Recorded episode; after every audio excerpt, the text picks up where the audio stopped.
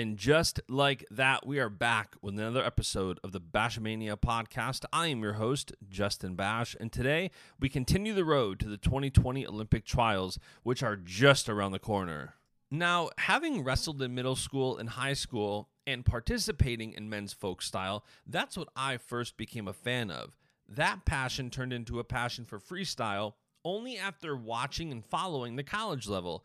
Naturally, if you want to follow guys like Jordan Burroughs and David Taylor and Bo Nickal after their college careers, you have to be a fan and tune into men's freestyle. So for me, men's folk style and men's freestyle have been what I have followed and watched and grew a passion for the most. But with the talent and the success the US has had on the women's side, because let's be honest, winning matters when it comes to getting fans to tune in and earning relevance. And honestly, I do think that's one area Greco has failed to grow. But with the success of the women's team, it is hard not to be a fan and tune in when a women's team wrestles these days.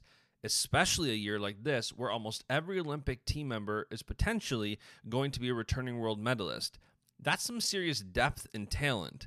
Just as men's freestyle has, I believe five out of the six Olympic weights have someone qualified for the Olympic trials who's a returning senior level world medalist.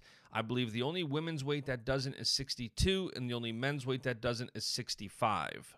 Either way, all this to say, the more I watch and become a bigger fan of the women's side of the sport, I look at some of the staples of the sport, like Helen Maroulis and Victoria Anthony, and I want to get these stories out there. So today, Victoria Anthony is joining the show. And Victoria Anthony has such an amazing resume.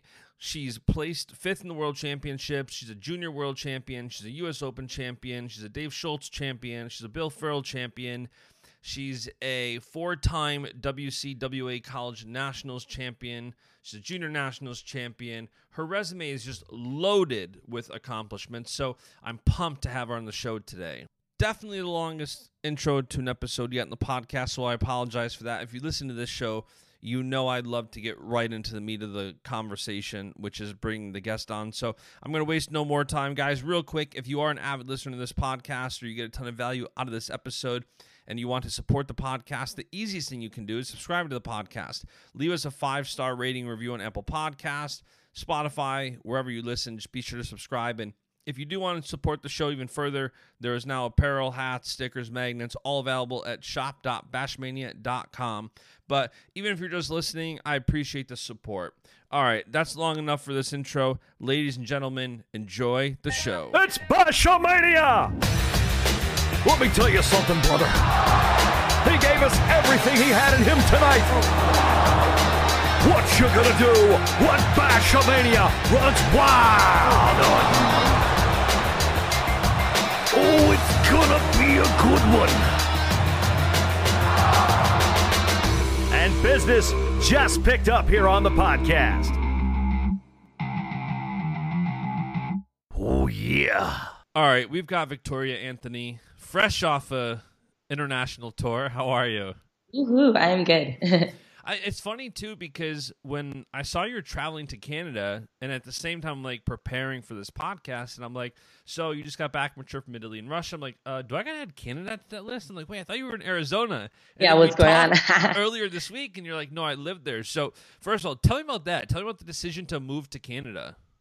For sure, I uh, just really felt like I needed I needed a few things in particular um, that I just wasn't getting in my training environment. One being female partners. Um, I'm a 50 kilo, 110 pound, um, four foot 10 girl. And just no matter how many different ways you try to set it up, you know, 125 pound guys or high school boys, it's just not the same feel. Um, so I really needed female training partners. Girls are like clingier, I would say, and like grabbier, especially if they're, you know, wrestling me, they're trying to get a hold of me. Um, so, so I needed that. Um, the room in Calgary in particular is amazing. It's there's two Olympic champions in the room every day. One being Carol Huynh, who's a coach now, but she won my weight class in 2008. Um, and then Erica Wiebe, who won 76 in 2016. And then another female, my one of my best friends, she's a world silver medalist, Danielle Lappage. Another U23 bronze, that's a, a female. So yeah. it's just a really strong um, women's room. And and in particular, other a guy that I feel like you know this all followed from was Paul Ragusa, who's our coach. Um, and I just I've known Paul over, over the years, honestly not that well, but he was at two of the big international competitions I was at over the summer, um, and he helped me. And I was like, man, I feel like his style suits me, and he's they're obviously doing something extremely right. right. so uh, so yeah, all things considered, I was I was like, okay, I'm gonna make the move. And how hard was that to like decide to make that sacrifice and saying the opportunity is too great? Like, it was hard. It was, I guess, the decision itself wasn't hard, but getting myself to do it yeah. was difficult. I was supposed to leave Arizona like three weeks before I actually end up leaving. and people, I would surprised. like show up. Yeah, I would show up at like whatever the the place I used to work out at called Northwest One, and they're like, "What are you doing right, here? Like, get here? out of here!" yeah, right. like, and I was like, "Oh, you know, I just don't want to leave." right. So, um, so it was difficult to get myself to make the move. Also, extremely cold, like uh, completely different from you know I've been living in Arizona and I'm from California, so I haven't lived anywhere that had this cold weather. I, I oh, luckily yeah. I it. Yeah, it got down to I think negative thirty with the wind chill, and I was like, oh my, like and, and so. Speaking of cold weather, you just got back from Siberia in the winter. Perfect segue. Tell me about your trip to Italy and Russia and and how that was. And you know, I, I think too, it says so much. Like uh, Arizona, Canada, Russia, Italy. You've been to so many places that this sport provides such a unique opportunity to, yeah. to see like Italy and Russia. That's that's such such a contrast, right? Especially from the U.S. Like, tell me about that trip and what that was like yeah, just on that note, it's unbelievable the places that you get to go with wrestling. That no, there's no chance I would be going to Siberia otherwise. Right. You know, if I was traveling the world and enjoying, I just wouldn't right. put that on my list. Right. And coincidentally, it's one of my favorite places in the world. Like I absolutely love Krasnoyarsk. Um, so, but I guess starting with Italy, that was a great trip. Um, I first second round wrestled Sarah, um, which was a lot of fun and just it was just great to get you know get a feel. Um, so that's huge going into trials and and I'm so excited and um, and finished with a bronze at that tournament. Um, and then we hopped on a plane, myself, Joey McKenna, and Pat Downey to uh, to Krasnoyarsk. Yep. Yeah, so fun. I just I love that tournament. I love the Russian fans. Like I lost my first match to a Russian girl, and I'm like upset, obviously, um, especially in this tournament. You know, it's like you never know what's going to happen. It's like, yeah. geez, did I just fly to Russia to be out of the tournament? Sure. Um, and the Russian fans were so sweet to me. Like multiple people um, in the arena and also like on Instagram were like, please message with whatever English they could, and we're like, please don't be sad. We loved right. your wrestling. Like we really enjoyed your I technique. I saw one. Didn't, one message Jacarra Winchester? Yeah. Thinking it was you or something? Yeah. like, like beautiful wrestling Victoria. yeah. Yeah, it's so wild. And I'm curious too, like, t- take me back a little bit to, to when you got started. You know, I had Helen on the podcast not too long ago, and, and we've been friends for a while, and she's been a client. And I, I pick her brain on this, but like when you were young, I think when you got started, wrestling still wasn't in the Olympics, right? When I start, I didn't start wrestling till 2005, so it was in the Olympics. Oh, okay. I started pretty late in comparison to other yeah. people. I started 14, so. So when you um, got started, was your goal right away? I want to be an Olympic champ. It was, um, and it really was a transitional goal from judo. Um, I did judo from when I was six years old till uh, till high school, and I wanted to be an Olympic champion in judo first. And then I, I end up switching sports and was like, oh, well, I guess I'll just keep my goal. Right. uh, you know, I can, oh, sweet, I can do it in this sport I too. I want to be an Olympic champ. Period. Let's do it. Yeah, yeah, yeah. and then what was it like? Like, you know, this sport for so long has been so much predominantly a man's sport. Like, what was the adversity like getting started, especially like in 2005, where, you know, even somebody like Helen got started when they were so young, and then their parents and coach people start getting behind them because they're like, okay, wait, she's actually pretty good. I imagine yeah. as you're getting started a little bit later, people are kind of like, are you sure? Like, what was that like to, to kind of dive into that world? For sure. Um, I guess similar story. My so my freshman and sophomore year, it was kind of like what are you doing here? And then it was like, oh, this girl is good because I, I, I made it to boys masters in California my sophomore year, um, which in California it goes uh, league, CIF, masters, and state. And so that was just a big deal, like to, to have done that. And so at that point, I felt like there was a shift in um, just just people approaching me uh, in the wrestling community, in the local Southern California wrestling community, just as a wrestler, um, more so than like, you know, the girl that wrestles. To be honest, I didn't experience a ton of um, adversity go, like joining the team. It was more internal stuff that was Yeah. super uncomfortable. And I know a lot of other younger girls deal with the same. Sure. It's like joining a boys wrestling team in the first place is social suicide at the school. It's like I'm now don't fit in in with the girls really, and then I don't. I obviously don't fit in Right, on the boys wrestling boy. team. yeah, I'm not a boy, so I don't even know how to wrestle. So it's not like I have some skill set. I did. It did help that I you know had judo, but it wasn't like I was coming in with some some great skill set from youth wrestling. Right. So it was more just a lot of internal struggle and just discomfort day in and day out with with that. Um, yeah. mhm. And then what was what what kind of adversity did you face like even internally? Was it like questioning your decisions or, or what kind of adversity was it like that you had to overcome?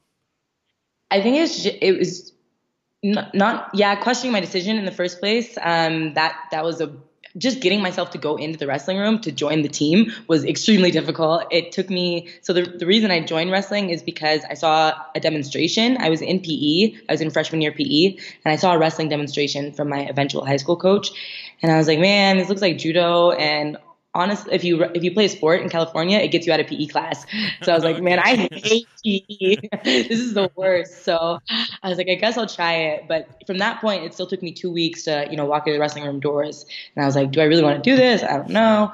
Um, and then just that whole year, nothing became more comfortable. You know, it became more uncomfortable every day with, you know, the workouts and the struggles. But that's what I also fell in love with. Um, and that's also what I think kept me in wrestling as opposed to going back to judo because I was pretty, I was to compete at a high level in judo. Um, like I said, my intention was to become an Olympian, Olympic champ, but I, I went back and competed a bit and I was like, this doesn't have the same like pull on my heart as wrestling now does. So And it's interesting too because you know I believe you won a junior world championship in 2009, right? mhm, yeah. Which which now sounds which, which is a crazy thing to accomplish, but it now sounds even more of an accomplishment knowing you didn't start till 2005. So like you Yeah. started your first practice four years later, you're a junior world champ. Like that's nuts. How did you evolve so so fast? Definitely the judo background helped. You know, it's still so uh, integral to my the techniques that I use. Like I use a lot of I use my feet and my legs a lot more than Yeah. probably most wrestlers do with sweeps and trips uh, and throws. Yeah, you kind of So- like those inside trips. I like those things. Yeah, I don't even try to hit them anymore. I'm like, oh, there it is again. I actually try to not hit it so I can, you know, expand my Right. technique in other directions. But, but uh, definitely judo, and then just work ethic and good coaching. People that accepted me in Southern California. I think it can be really difficult for for people, and girls in places that just have no support. I get messages from younger girls all the time that are like, they just don't want me in the room here. Like, I don't know what to do. I want to wrestle, but I can't. Like, I I don't know if I should continue to deal with this. And I'm like, man, that's tough because I did. My, my high school coach, Dennis Baramo, shout out to Dennis. I'm so thankful for him because he just accepted me. He didn't, I don't think he really knew what to do with me, but he treated me exactly the same as everybody else. He's like, this seems like a good strategy. He yelled at me the same. He, you know, it's just all, he made me run the same amount of sprints and, um, he didn't treat me as an outsider and he didn't baby me. So maybe a little bit, I think, because I would emotionally react. And and did do you think that this being so good, do you think that helped overcome adversity too? Like I know that, you know, I guess I can make the same argument for being good or bad. Like if you're really good, you have a lot of pressure and, adversity. Um, I wrestled JV and varsity, it was never any good. And you, you deal different adversity. Like it's like, man, like yeah, this is teaching me discipline, but I just got my butt whooped again and again. I'm not gonna make the team. Like there's different adversity. Do you think that because you were so good that it kind of helped move past some of those hurdles where it's like I feel like if you're good, it's almost easier to accept a woman on a men's team because well she's really good. What are we gonna do? Where it's like I feel like that a huge struggle could be for someone who's like, okay, I I want to give this a shot, and they're not really good. I feel like then the adversity is even harder to overcome.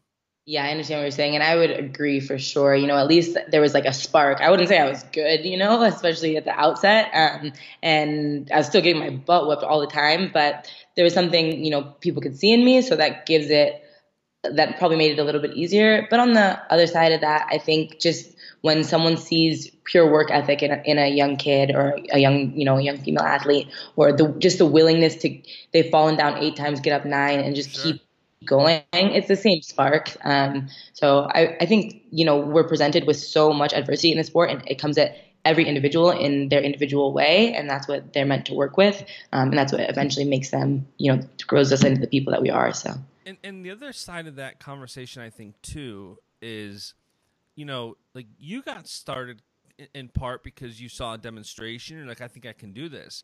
And, you know, one of the things I, I'm curious of, and this is like a three part question, but I guess the first part of it is you you got started after like a demonstration saying this is pretty cool. Now I feel like there's a whole new wave I feel like there's seasoned vets, yourself, Helen, Adeline. You guys are like, in my opinion, a new wave of vets. Like when you were mm. young, even when, when you saw like it wasn't because you saw necessarily somebody winning. Like now people right. see you, Helen, Adeline, all these girls so successful, and I think that's why you're seeing the the rapid growth of the sport. Because like the fans always to to get fans, you got to start with the youth, and as that right. comes up, and, and as more and more kind of teams turn over, you get more fans. And I'm curious what what the difference is in the sport that you've seen over the last you know decade, really, where you, there now is so many women wrestling for little girls to look up to. Like, how is that different from when you got started? Where I don't think back then. I mean, U.S. didn't have an Olympic champ till Helen won in 2016, right? Like it's right. only the last four years that women in this country have a gold medalist to look up to. Yeah, what, absolutely. What's the difference been like watching that kind of continue to evolve? Yeah, you know what? I'd I'd actually disagree a little bit. I just think, or I'd just say that I think the growth probably has a lot more to do with uh, the interconnectedness of the world at this okay. point, um, and social media. Because in 2005, there was no, if you didn't know of um, like maybe Sara McMann or someone by a camp, or you were yeah. paying attention to, you know, the previous Olympic team trials, you just wouldn't know. I just didn't, I didn't know of any of those women. But sure. now it's so easy to go on your phone. USA Wrestling, I think they do a great job. Flow Wrestling does a great job of, you know, pushing people and getting names out there, and and then um, so totally. younger girls are able to see that girls in like you know both across the country and across the world. So it's much easier to be like, oh my gosh, girls wrestle. You see it on your phone. you're like, I guess I could.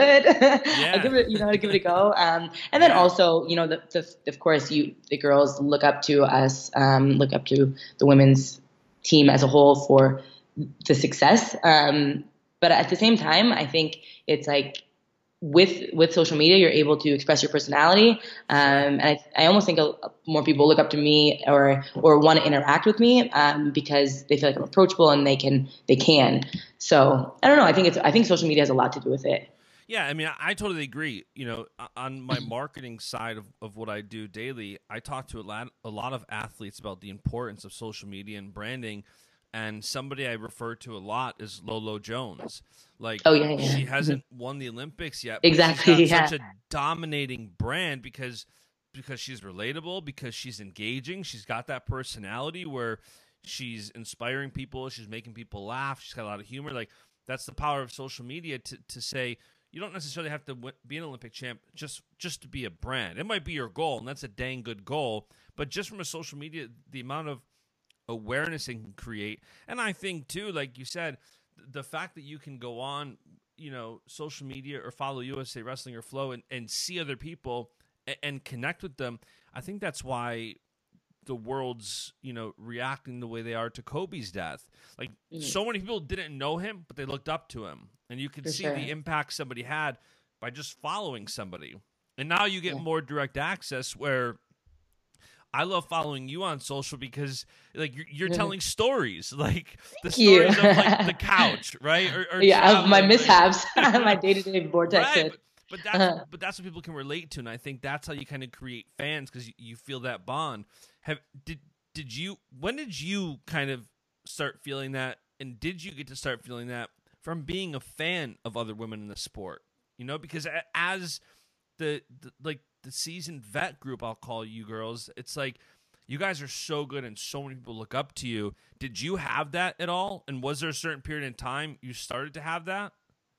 To be honest, not really. I didn't I didn't have it growing up and I didn't first of all, I was like just shell shocked the whole time. Like when I was in high school, I was like wide eyed and confused and didn't really like latch on to anyone as like a hero in that in that sense.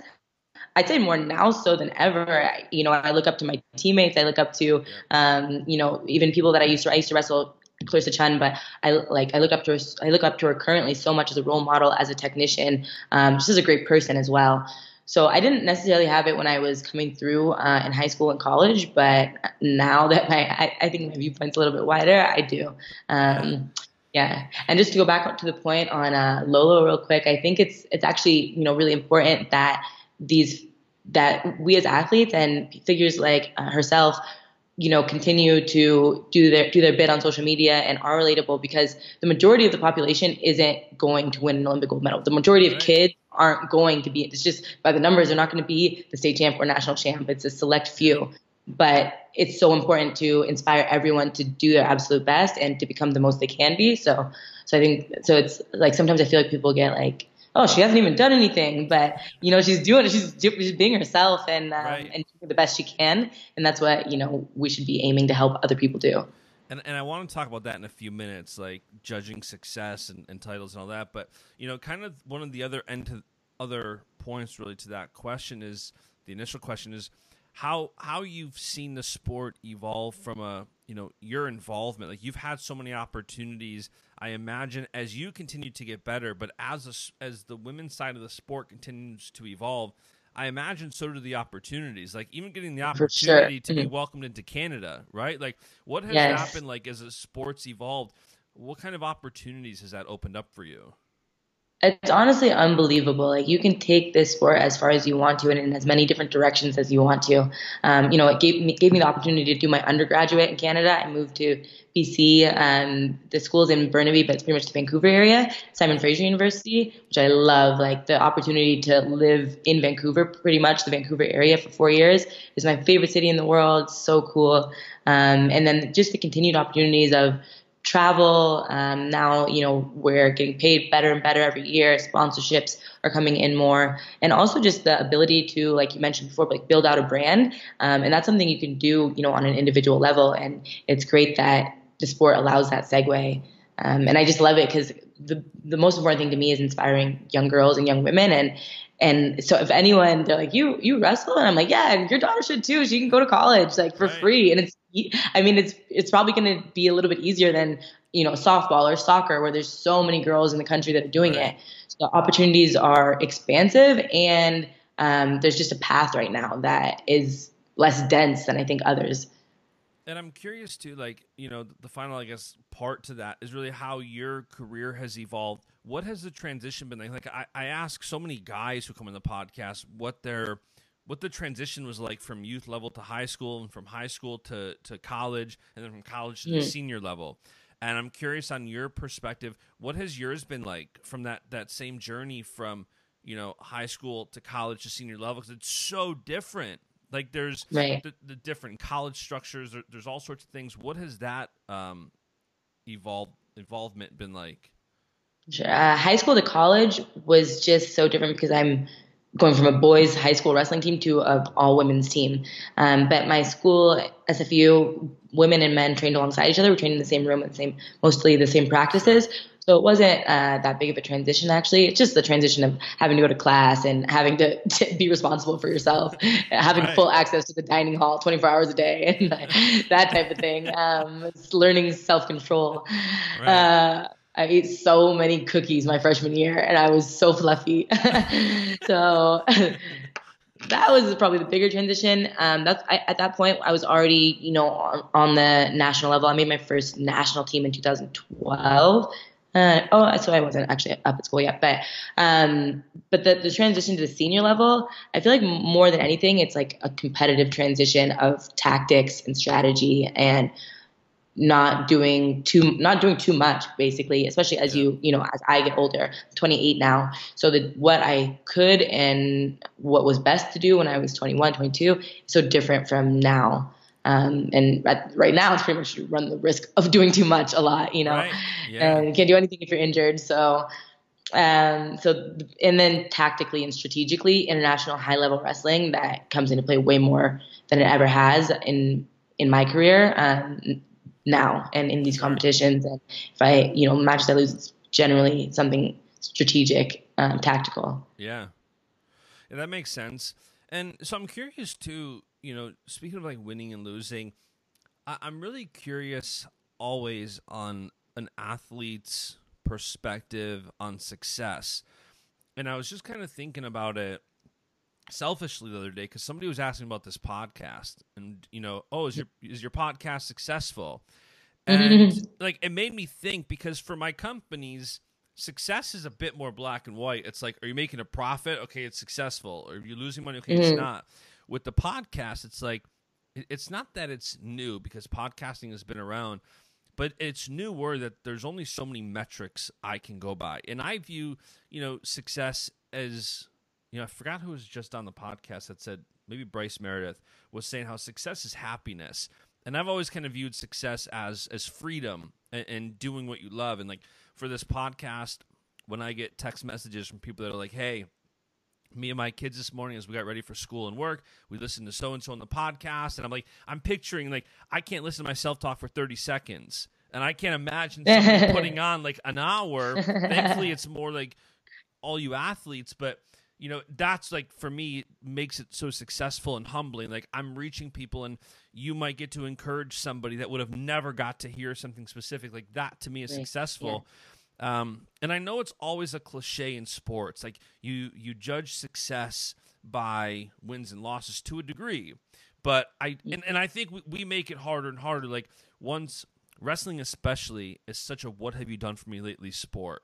If you're if you didn't just win something, you're you're irrelevant. It doesn't matter how good you are. Even Dake looked incredible in Italy, and all of a sudden it's Dake's making the team. Burroughs is out. I'm like, wait, Right. what? Like, Dake is incredible, but like, is Jordan not the goat until he gets beat? Like he's, Uh-huh, you know, and and so I feel like you know Lolo Jones is a great example of. I don't think she would judge her success solely on an Olympic gold or an Olympic medal. I think she judges her success obviously by wanting to win and, and winning championships, which you've done, winning the NWCA college duels, U.S. Open, Junior World Champion. Like you've had your success, so it's not cliche if you say like, you know, it's getting to encourage people and it's getting to build that brand. But I am curious on your perspective on kind of defining success and and what success both looks like to you and then what it means to you. You know, I think um, being intentional in life, that's one of the most important things. And it's like one of the pillars that I live by is have intention and follow through. And so I, I personally measure my success against my intentions.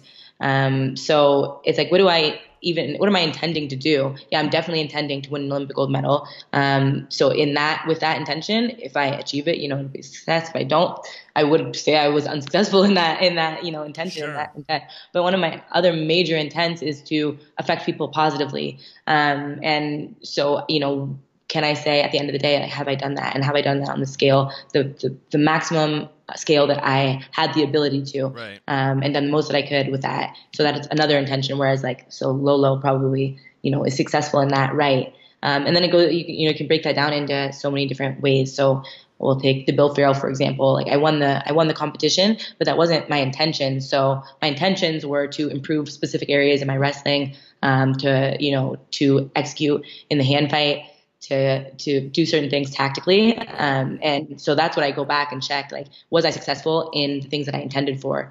And and then that's prob- that's how i would say i measure success personally.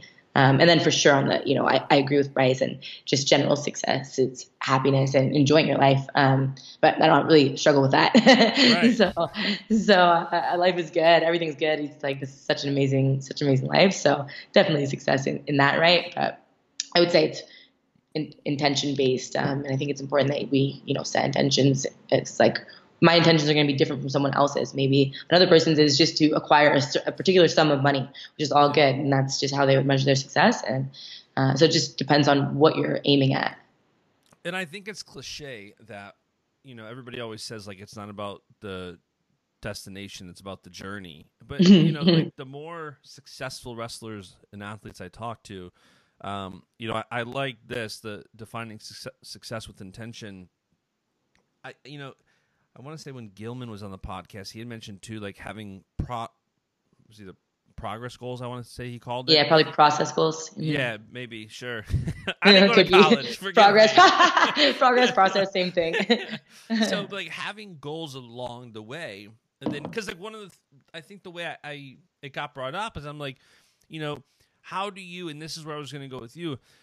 When you have those definitions of intent, and you kind of answered this, but you know, one of the things I asked him is, it's so tough. I remember for him, he was in a flow documentary and he had mentioned one of the hardest things he had to do is the day after not winning NCAA's, look in the mirror and say, "You're never going to be an NCAA champion," mm-hmm. and move on. Oh, that hurt. Right, right, and and not get discouraged. And I'm like, man, I feel like I'd lock myself in my room and not come out for three weeks.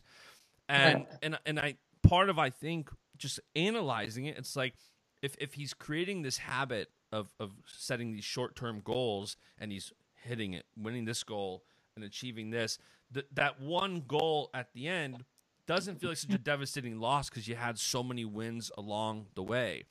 And I'm curious for you, like you've had both wins and losses, and you've you've won tournaments, and you've been runner up, and you've taken bronze, and I'm I'm curious what kind of approach you take to when you, you know, like you said, you have an intent to to encourage and, and to to kind of be that light for people and then you also have an intent to be an Olympic champ. When you don't hit one goal, what's the process like? Is it just relying on your your happiness from the other intents and hitting those? Like, what's what's the what's the approach and the mindset look like to um, not hit a goal and not get mm-hmm. discouraged by or not get too discouraged by it enough to where you're pressing on without failure? Right. You know what? For me personally, it's like did I do the best I could, like the absolute best? You, what's there's some saying about turning a st- turning stones over? did right. I turn every stone over? Right. Um, that type of thing. And if I can look myself in the eye and say that I did that, I did that. Um, personally, I'm I'm just not gonna get too down over it. You know, it's it is what it is. Life life is ups and downs you're meant i believe that we're you know we're here in order to learn certain lessons and we're we're just meant to continue to learn the whole way through sure. um, and there's never going to be a point where something isn't a lesson if it's a loss it's a lesson right. so um, i just don't I feel like life is way too short to be, you know, going to hole like, you know, like barricading yourself in and just being right. being so upset. Um, of course, things hurt and it's painful, but it would be the most painful thing for me would be to not have done everything possible, to not have done my best, to have chosen to stay in my comfort zone when I knew there was an opportunity for me to grow and I didn't take it. Right. You know, just moved to Canada. Like if I had stayed in Arizona and it didn't work out, that would hurt me deep. Like that would be really, really hard for me to, you know, handle and hard for me to move on from. But if every single day I'm pushing myself to be in these uncomfortable situations and I'm just extracting the most from myself, I'm asking other people to help me extract the most from myself. Um, whether it, you know, works out or doesn't, um, which I believe is going to work out. I truly believe I'm going to be Olympic champion. Um, still, I'll be proud of myself I'll be proud of my efforts and all that. So yeah. yeah, I mean, listen, I, I, think you very well could be the Olympic champion this year, and you know, let's let's kind of talk 2020. So, if I have this all correct, in 2012 you were third at the Olympic trials. In mm. 2016, you're the, you're the runner-up. Yes. So, being a numbers guy and a patterns and OCD type guy, you went from three to two the obvious progression here would be one in 2020, yes. which, which works out nicely. And playing back to the fact that you are the seasoned vet, like it, it's weird watching the commentary around the Pan Am trials and the Olympic trials, and mm. you and Helen, you guys accomplished so much and yet some are viewing you as an underdog because of how good the the younger wrestlers are. And I'm curious at what your perspective is to have that feeling where it's like I know Burroughs and I talk about it often how you know especially in wrestling the older you get the more you get scouted and this is such a mm-hmm. this is such a young person sport. It is like the youth has youth meaning like the younger of a person in a match so often has the upper hand. And I'm curious, you know, you've continued to evolve, and I'm I'm curious what what's your perspective to get you to that number one spot in 2020 in a few months here to make the Olympic team, knowing that you know throughout your career. Not only have you evolved, but your competition's evolved. Women's wrestling has evolved. There's Mm. there's such a bigger talent pool. Um, I remember having a conversation with someone a couple of years ago about, you know, sometimes people don't like that Greco and women's wrestling doesn't get as much attention as men's freestyle. And my Mm. argument is listen, I think winning creates relevance. And when the women's team started winning, so That's many people started point. watching like, like crazy Yeah, you know and like and i and, and there's definitely so many points to the conversation but i've always said like i think women's wrestling viewership kind of skyrocketed because if you look at the olympic team this year i think almost every person in the olympic team could be a, a returning world or olympic medalist like it, it's wild um, so i'm curious as it's that as that's all evolved what your approach is this olympic year to complete that perfect pattern of three two one Yeah, yeah. You, you know what? I genuinely believe it doesn't have anything to do with anyone else. It has to do with me um, and my like the areas that I needed to, the gaps that I needed to fill um, at, in my like ability to compete and technically those types of things. Um, it is interesting that you know the spread of ages, especially in my weight category, Right. There's so many girls like there. I'm I, like I'm in the veteran group now, but there's even a veteran group beyond me, which is Whitney Conder and Alyssa Lampe, Sure. who are I think 30 and 31 or 32, yeah uh, and I'm 28. So it's we have like every generation um, Right. really going for it and really with a shot to you know to do it. So it's interesting, it's fun, it's um, but personally I just don't I don't even see people for age or that type of thing, and I think it could be a little bit. I think there's value in knowing okay.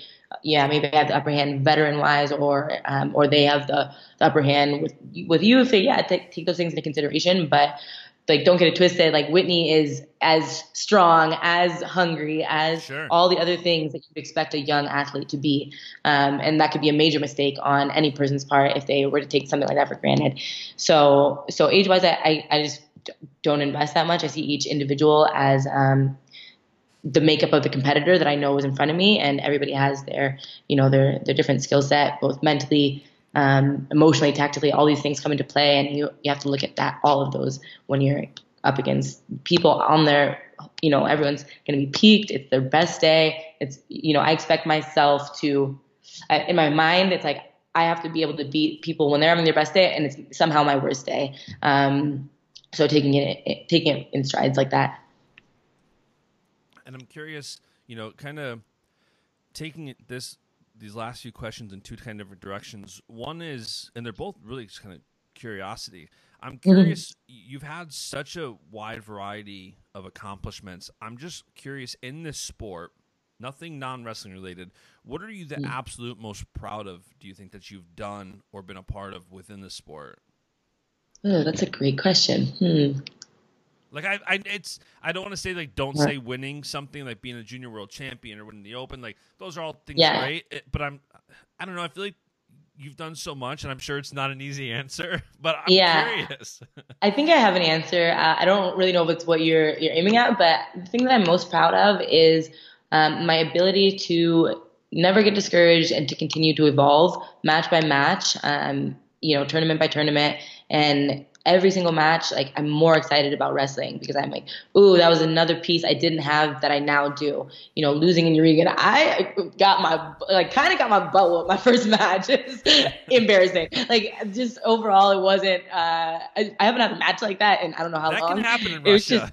it can happen in Russia. It was sloppy. It was all over the place, you know. Um, but there were major lessons that came from that match, and so I think I'm proud of my ability to extract the most from every situation I can to learn and grow, um, and just to continue to do that year after year and truly be shaped by that ability. and- kind of the not really the opposite end of that spectrum, but you know, wrestling's such a sport where like once you hit that 30, 31 age, you you know maybe thirty two, like people are, are done in the sport, at least competing wise, and as you inch towards that kind of age where where people start to say, "Hey, I'm done. I'm done on the competition side." What are your plans post competition? Do you know yet? Or have you given it much thought? I've given it a lot of thought. I, I, there's so many different directions that could play out, um, and I feel like it's like the, yeah, one of those mystery books where you could the story could end this way or this way or this way. Right. Because uh, I, you know, I am 28. I'm inching towards that that stopping point with wrestling, right. but I could easily. I've never seen myself going past 2020, but now that I'm up against it, I think yeah. my body is 100% fine. I don't have any injuries my mind is fine. I'm growing, like I said, I'm growing every match, every every day, um, and it's still so fun. And I do believe I actually still have a lot, like technically, um, that is that I'm still learning. There's just a lot of learning left within the sport. Of course, I don't think anyone ever stops learning with this sport, right. which is why we love it. But, um, so there is the potential to go another quad. I don't see myself doing that, but it is there. And then um, I have always seen myself fighting after after wrestling. Really? Um, like like MMA? yeah, my yeah, like that stuff. you wrestlers that want an MMA fight, just and it's not even said. Well, like, I don't even know. it's just I can't. Say, that's another thing. I can't. I really can't say for sure because I've never been punched in the face. I've never even been. I've never been in a scrap like with a another girl like outside a club. Nothing. I have nothing under my belt fight wise, um, except for judo and jujitsu. I did. You know, I did judo for competitively for eight years, and then I competed in jujitsu a little bit before I ever stepped on a wrestling mat. So for me, it's more about the fact that I love martial arts. I, you know, what's crazy is I, when I was a little girl, I had a poster of ninjas above my bed. Like all I wanted to be was a ninja. You know, so did I, but they were Ninja Turtles. I, I think yeah, I have a better chance of becoming a ninja than you do of a turtle.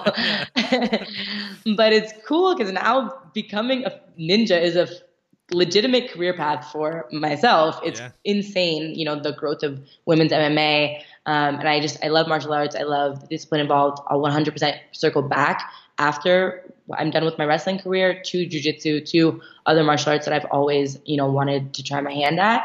So it's like, well, if I'm going to do it anyway, I may as well do it and, you know, fight. What's the, um, what's the difference in your mind of why you'd get to a stopping point with wrestling but keep going with MMA or judo?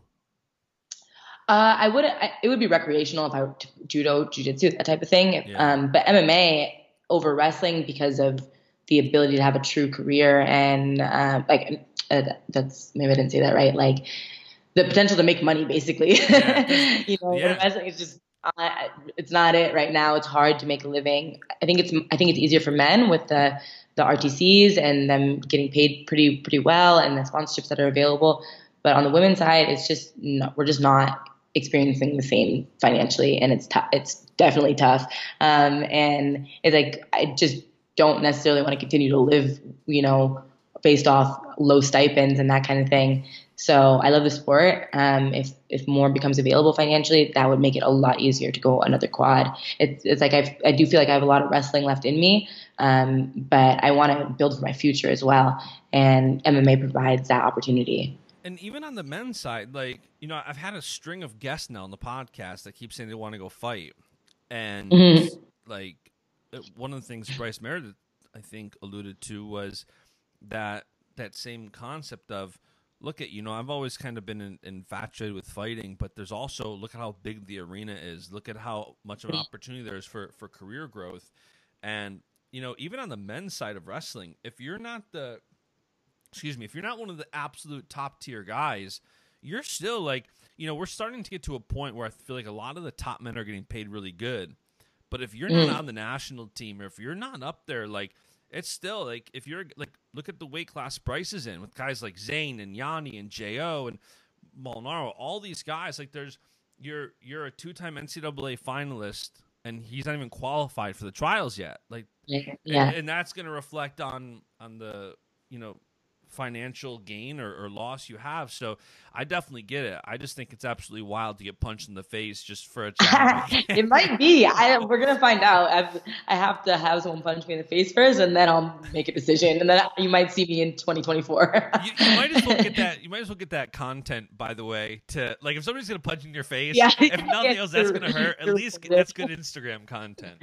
Uh-huh. And so you know, yeah. one, one of the final things we'll, we'll kind of talk about and let you go here is just content and social media. And we, we kind of talked about being able to build a brand. And I have a lot of offline conversations with successful athletes and coaches about social media. And, and I've, I've received every kind of side to the conversation you can get from it's a distraction, don't do it. It doesn't help with your goals, don't do it. And on the other side, it's like, you know, there's there's people in the sport, won't name names, but they can win and they're still not that relevant. So they don't get the, that brand deal because Yeah. they didn't establish that audience. They didn't establish that because the, the times have changed. Now, somebody like Lolo Jones is getting more brand deals than somebody who potentially won a gold medal because that gold medal winner doesn't have the audience. I'm curious. Sure. to- I'm curious, and like, I follow you on social, but I was doing like a deep dive before the podcast. and, and first of all, this is absolutely crazy. By the way, did you know? And and anybody listening is probably gonna think I'm lying because this, this doesn't make sense. Your video, you versus Vinesh from India at the 2017 World Championships is UWW's most viewed YouTube video of all time, and it's not even close. Your match with her got 2.6 billion views. Uh-huh. 2.6 Billion. You billion? No way. Or million, What? million, million, million. No, Sorry, million, for sure, million. I, I got ahead of myself. I got so excited. 2.6 million views, and and the next closest is when Snyder beat Sadulaev in Paris with 1.9 million. So 0.7 million higher. Like that's crazy. Like I'm just like looking up content. I'm like, man, she does such a good job. And I, I stumbled on on one of your match videos and I was watching it and I'm like, holy crap, this video has 2.6 million views. I'm like, this can't be the norm for UWW.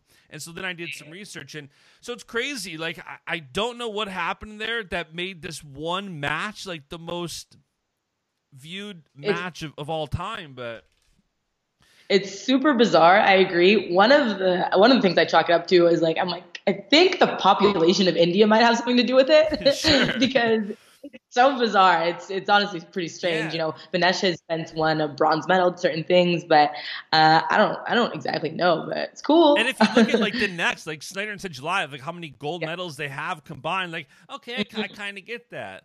Um, but anyways, that that was kind of a bunny trail. But I, I'm just curious, like what your perspective is on using social media. And you know, I think there's there's a generation coming up now that is obsessed with social media, and there Yeah. and there's a and, and this generation is like all about likes and followers. And I've had some talks with some college coaches because next year the NCAA looks like is going to let NCAA athletes profit off their likeness.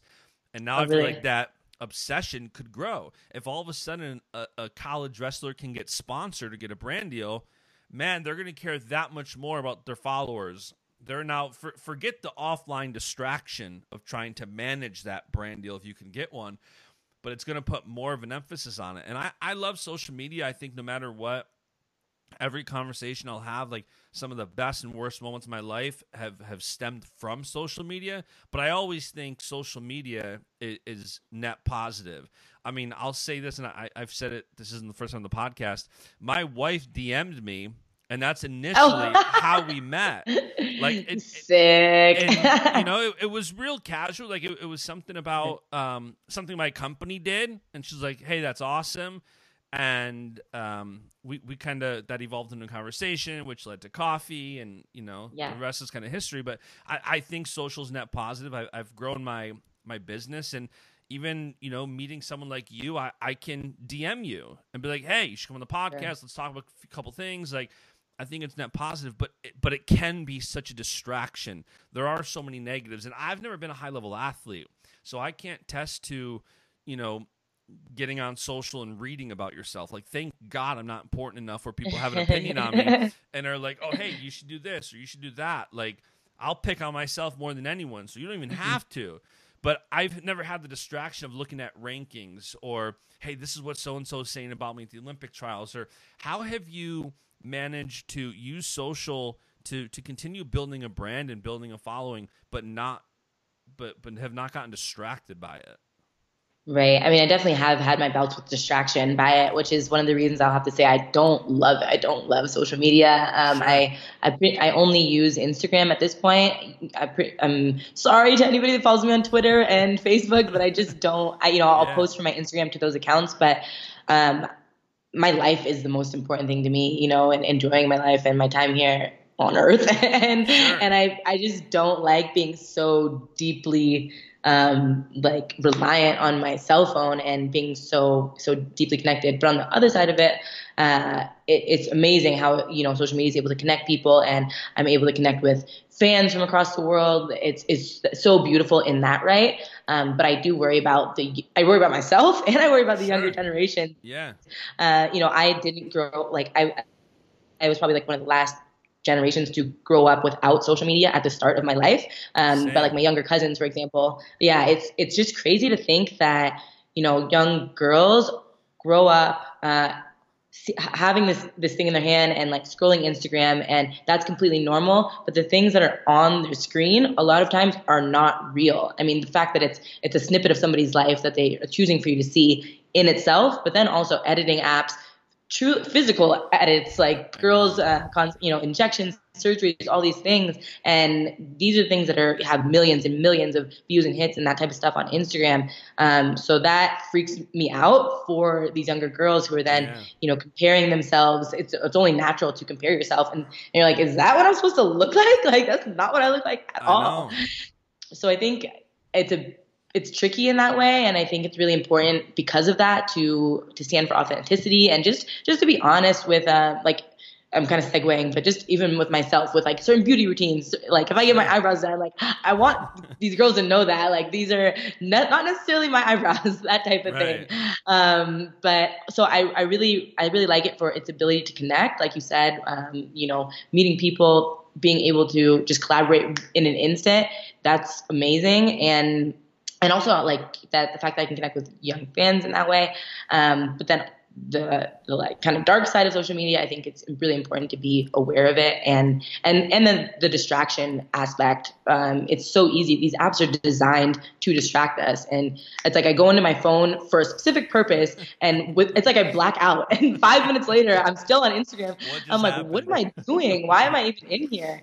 Um, so i really have to be aware of it. Like if i post some a lot of times if i post something i'll delete the phone off my app. I mean i'll delete the i'll delete the app off my phone, uh, you know, for the rest of the day or whatever, just so I'm not so distracted by it. Um, and I think people have to give themselves like give themselves grace with it too. For, for myself, I was like, man, I was kind of getting upset with myself for how um, distracted I was by this this app, and I'm like, oh, it's it's also designed to do this, um, yeah. and it's designed to play on my human characteristics. So, eh. yeah. and also, like, I don't, I'm not mad at anybody for using these types of apps because it is, it's a digital promotion. So you're not going to, you know, post for a magazine and expect them to put out the the first picture they take and you know an unedited right. version of it. And for me, I'm using my social media for marketing, so I am going to do you know edits sure. here and there and edit yep. the break, whatever it is, whatever it may be. So I think um, yeah, for myself, I just have to kind of always reel myself in um, and be aware of it, and you know, not not be in my DMs all day trying to respond to people, and because I want to do my best with responding, things like that. But um, being aware that it's I have, you know, I have to cut it off at some point. I can't respond to everybody, um, and then just the, the absent editing that uh, you know, I hope other people recognize both sides of it. Like, yeah, you are you are using this for marketing um, and promotion of your, yourself, but then also don't get caught, too caught up in comparing and contrasting, and just I don't think there's any value in comparing ever. Honestly, um, it just it, it's not good. it yeah. doesn't do much for the person. Yeah, and yeah. It, it, definitely takes a lot of self awareness, and, and that's why I ask you because I know every athlete seems to take a different approach with it, and it it, it, it also impacts people differently. Like you use it differently, so there's going to be different self awareness for you. Who right. some like you have a great personality, you're able to show that, so different things are going to apply. And other people, you know, I know some people struggle with they they they fake content because they are more of a dud they don't have that right. personality where they can just yeah. And, so you're you're almost forcing to try to post something. So yeah, yeah, I don't. and I do think that size fits all for people. I don't. I think the most what I learned over the years, um, and I think this is one of the more important things you can do is just be authentic. Even if you are dud, there's other duds out there like that, Sure. that are you Totally. know to find their dud tribe. Yeah. So everyone, we're we're all human. We're all, in my opinion, we're more alike than we are different, and and there's um, there's just a lot that goes with being authentic, and there's a lot of value, and you know you feel more whole and complete as a person when you're being authentic, and you're not trying to fit some mold or okay, this is what seems to be getting likes over here, so let me try to try to do that. Like if you're who you authentically are, and you're just trying to be your best and do your best, people are going to gravitate towards that. Um, and again, everybody has their, you know, their little tribe, whether it's the Yeah. duds or whatever it is. so Yeah. those people are looking for somebody, and they won't be able to find you if, or whoever, you know, if you're not being authentically who you, who you are. totally and, and that's why i think too like being able to look at it and, and say like look at you also can't judge on the other side of it where it's like listen don't judge somebody for for posting who they are because they're doing what they love and they're trying Yeah, to yeah. use maybe they're using social media for promotion because like like you said like okay there, there's not there's only so much money in women's wrestling that it's hard. It'd be hard to go another cycle. If you can use social media and post more content but one person's looking at it saying oh you should get off social media or oh you should do this. Well I, I think people sometimes need to look at social on both sides and, and one side don't compare and on the other also don't assume you know why they're doing that like before Yeah, you're even comparing like don't assume you know why someone's posting that or there's people who think I'm obsessed with my phone because I'm on it 24 7.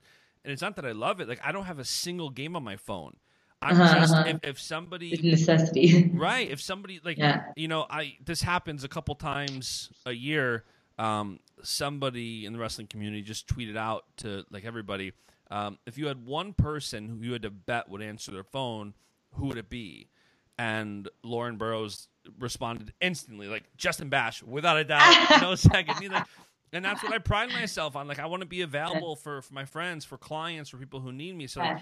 I'm obsessed with my phone for that regard. There's not a single game on here, but people often who see me on social or do this or that, they're like, oh, he's just obsessed with his phone.